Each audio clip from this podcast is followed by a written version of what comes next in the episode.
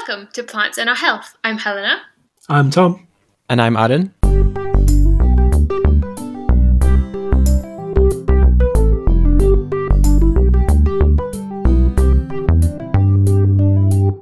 So, today we're continuing on our theme of plants as our medicines, and we're joined by Dr. Ramchandra Paudel, a senior scientist at the Nepal Academy of Science and Technology. Ram has a background of experience in the community conservation of medicinal plants, and he's been involved in important work conserving Himalayan yews. Now, yews are incredible species, and they're the source of the anti cancer drug Taxol. The discovery and commercialization of Taxol is a really interesting story, somewhat shrouded in ecological controversy. So that's something we're going to dig into a bit today, definitely. So thanks for coming on and chatting to me today. Do you want to introduce yourself? Yeah, this is uh, Ram Chandra Paudel currently working as the senior scientific officer uh, in Nepal Academy of Science and Technology. And uh, we are doing uh, activities related with the medicinal plant conservation and DNA barcoding, and especially the documenting of the high value and economically important plants, and documenting other related highly threatened species protected by government and CITES. Yeah, and today's topic we're going to be focusing on the medicinal values of plants, okay. and obviously medicinal plants are a big part of the work that you do. Mm. And a particular focus that we're going to take is the medicinal value of yews. And yew species have been commercially harvested for a few decades now for their value in treating cancer. Yes. And yeah, now you work on a huge breadth of topics at the Nepal Academy of Science and Technology. But to begin with, you had a focus on taxonomy. Is that correct? Yes. When yes. you started your science career?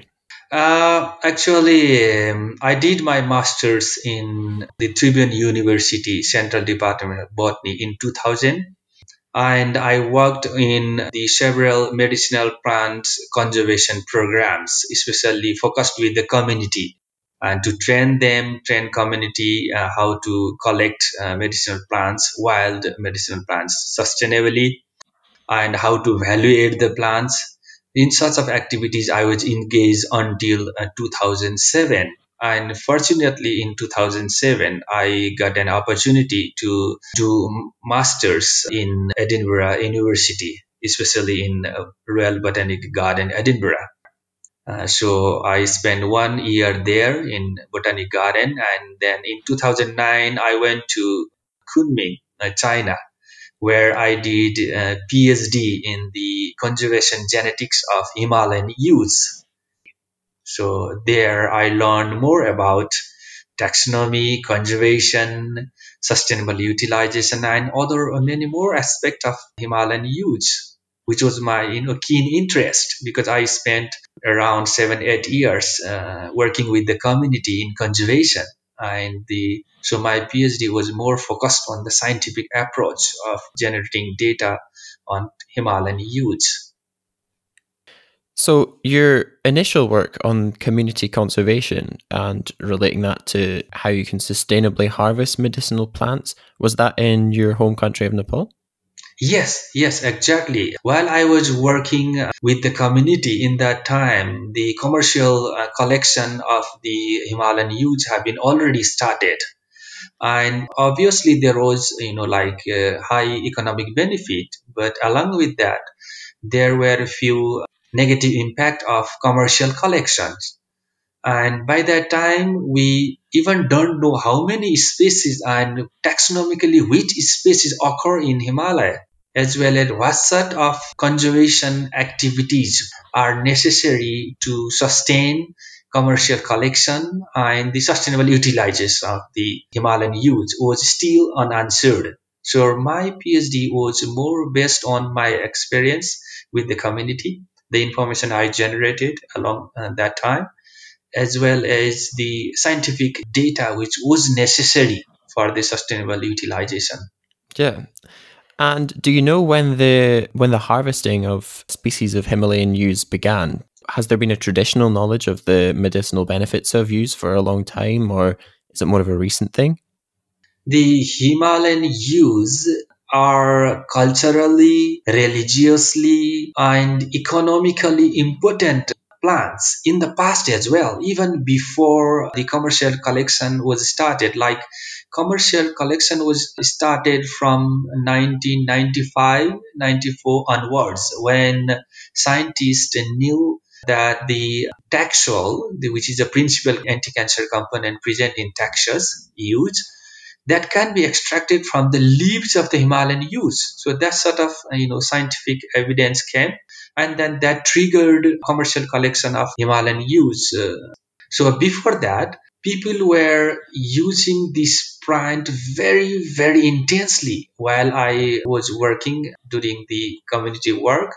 And during that time i found people were using the uh, plant uh, used traditionally for medicine and they, they are using to make agriculture implements and as, as a fodder as well by the people as a fuel wood, incense. So I have reported about 45 uses of the plants that have been practiced by the indigenous people of Nepal.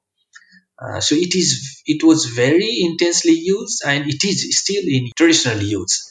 It is not new. The uh, Himalayan yew is not new for the indigenous people of Nepal. Yeah, and it sounds like the timeline of commercially harvesting yews also kind of lines up with how yews started being harvested in the West. Although I don't know if you're familiar with the whole story, but I was reading a bit into it and it was a really long process of discovering that the yews might be useful until they finally reached the shelf as an anti cancer drug in the 90s.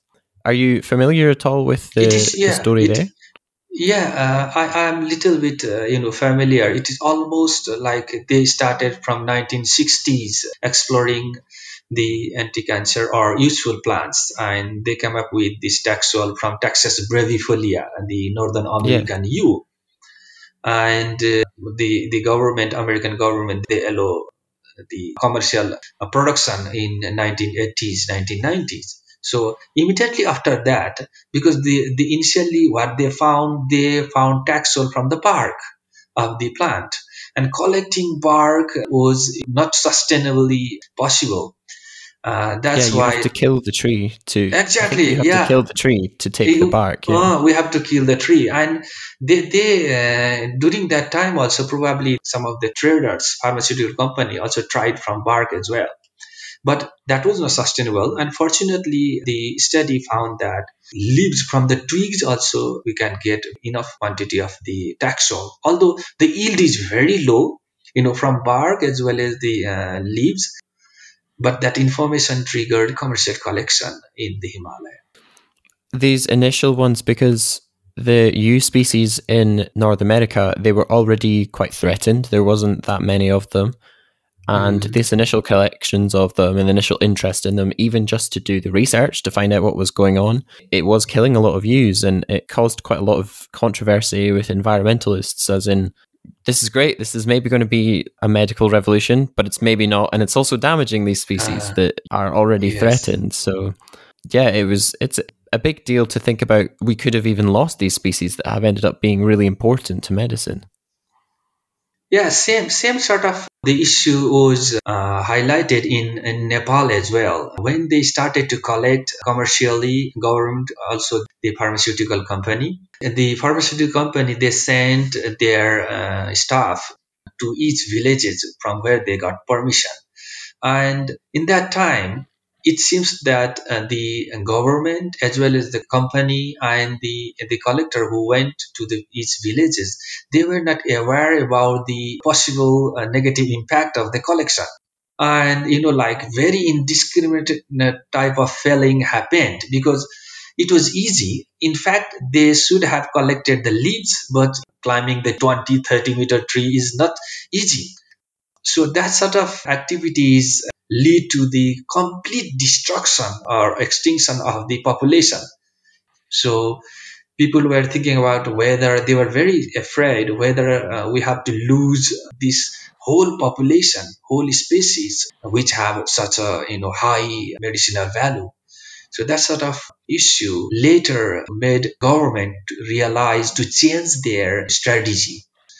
So when you say they revised their permissions, did they mm. change the way they were harvesting to a more sustainable way or what changed? Because now the yews are not so much threatened. I remember you saying that they're quite well protected now, even though they're still used for medicinal purposes. Yeah, um, actually, as I uh, you know told you before, the yews are culturally, religiously important plants. So people were in their traditional practice using these plants. So later on, when its commercial value um, came to know, then that increased the commercial collection.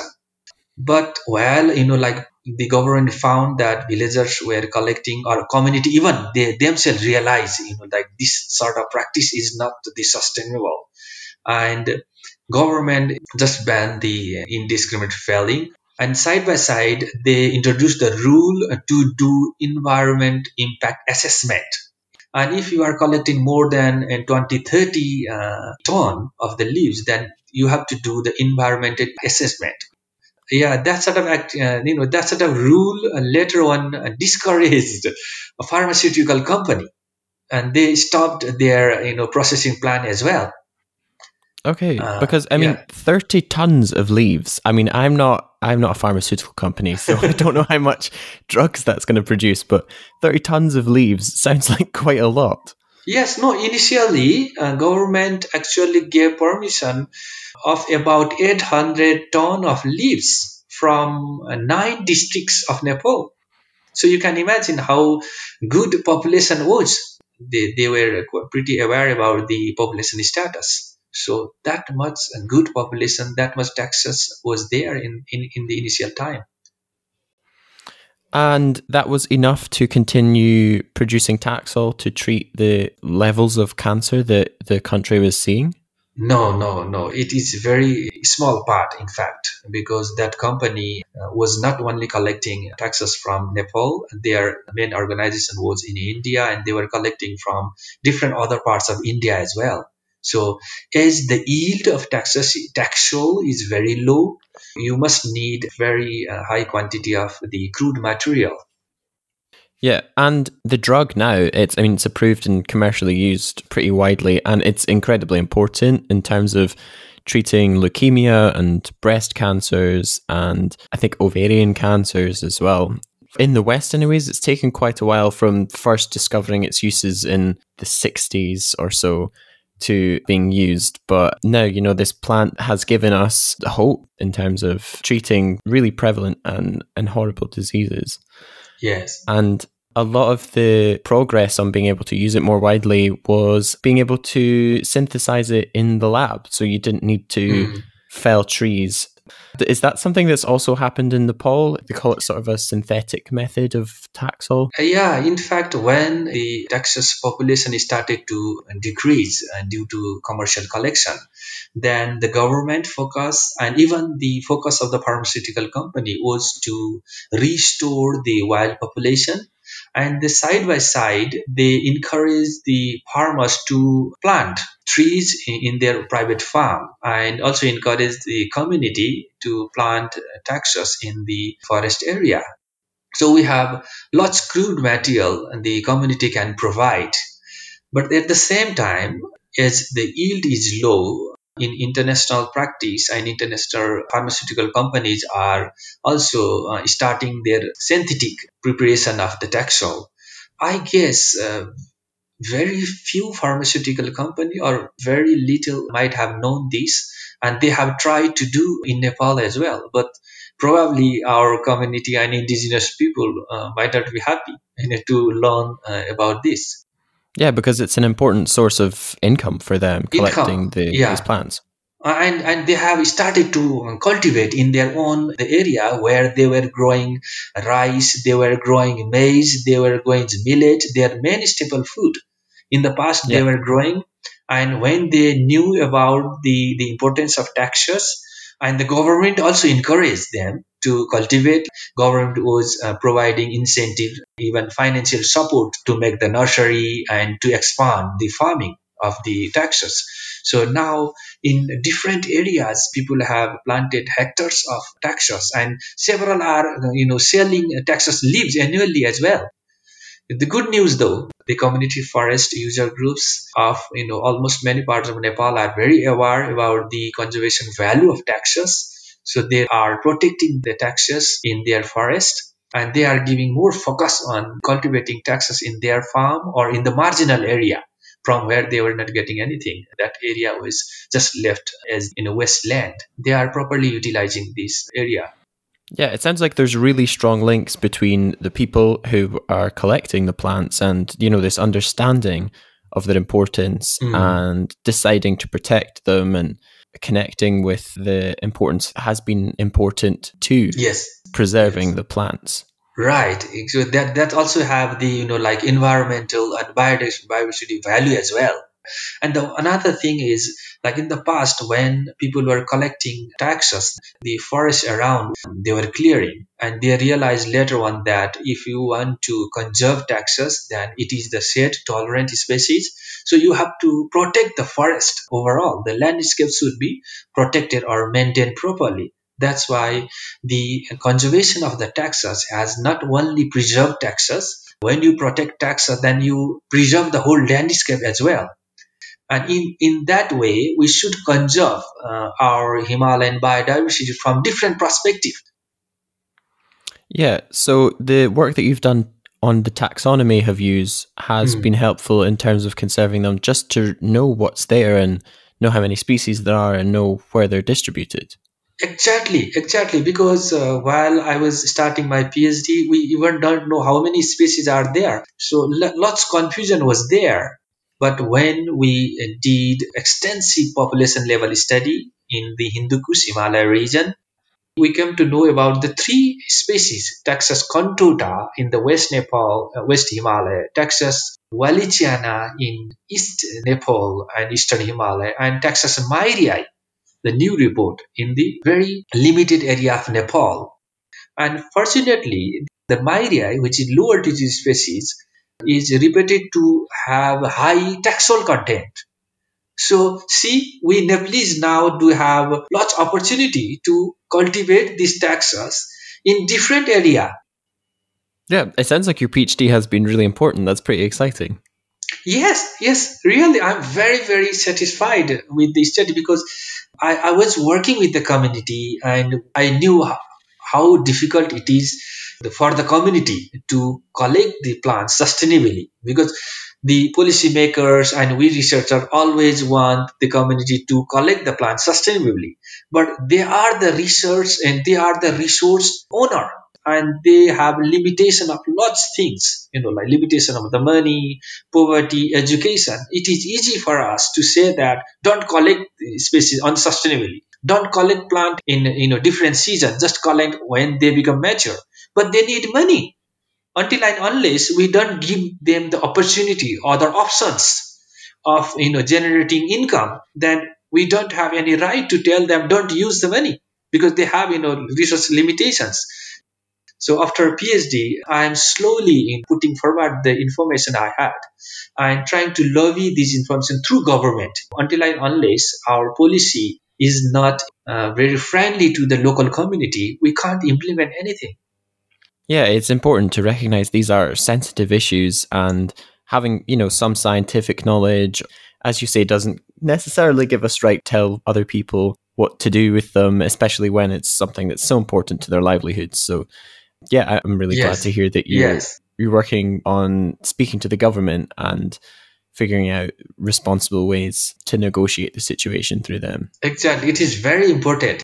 That's why now we should be very serious about the cultivation that taxus community are doing uh, for the income because the taxus is a slow growing tree. So it will take about five to 10 years to get the full harvest uh, and to get the benefit uh, from the cultivation. They are waiting for that. Uh, in the meantime, when synthetic production came, then they will be completely discouraged. So we should balance this the modern advance of science in uh, the textile production and the commitment we have done in the in the past to the community now there is the responsibility of all those stakeholders involved to take care about the farming uh, the community has done. So we should we should uh, you know take care the uh, taxus leaves that are ready to be harvested from several you know from several farmers. Yeah, and and we can't really underestimate the fact that these were already species which were known and were being harvested for a whole load of uses, but the scientific research that you were involved in has really advanced the level of protection that we're able to give them and the understanding that we have of them now is incredibly important to how we can use them. But there's goodness knows how many plant species out there that you know we maybe know to look at but are completely unexplored in science and and uh, it's mind blowing to think how many there might be out there that exactly. could be it's it's very interesting important in in many other ways we scientists are, you know, like we scientists are uh, discussing about what could be the appropriate name of the Taxus uh, species, Taxus mairei. We are discussing now, but we should be very, very sincere about the economic importance of this species uh, to the whole nation and the community itself.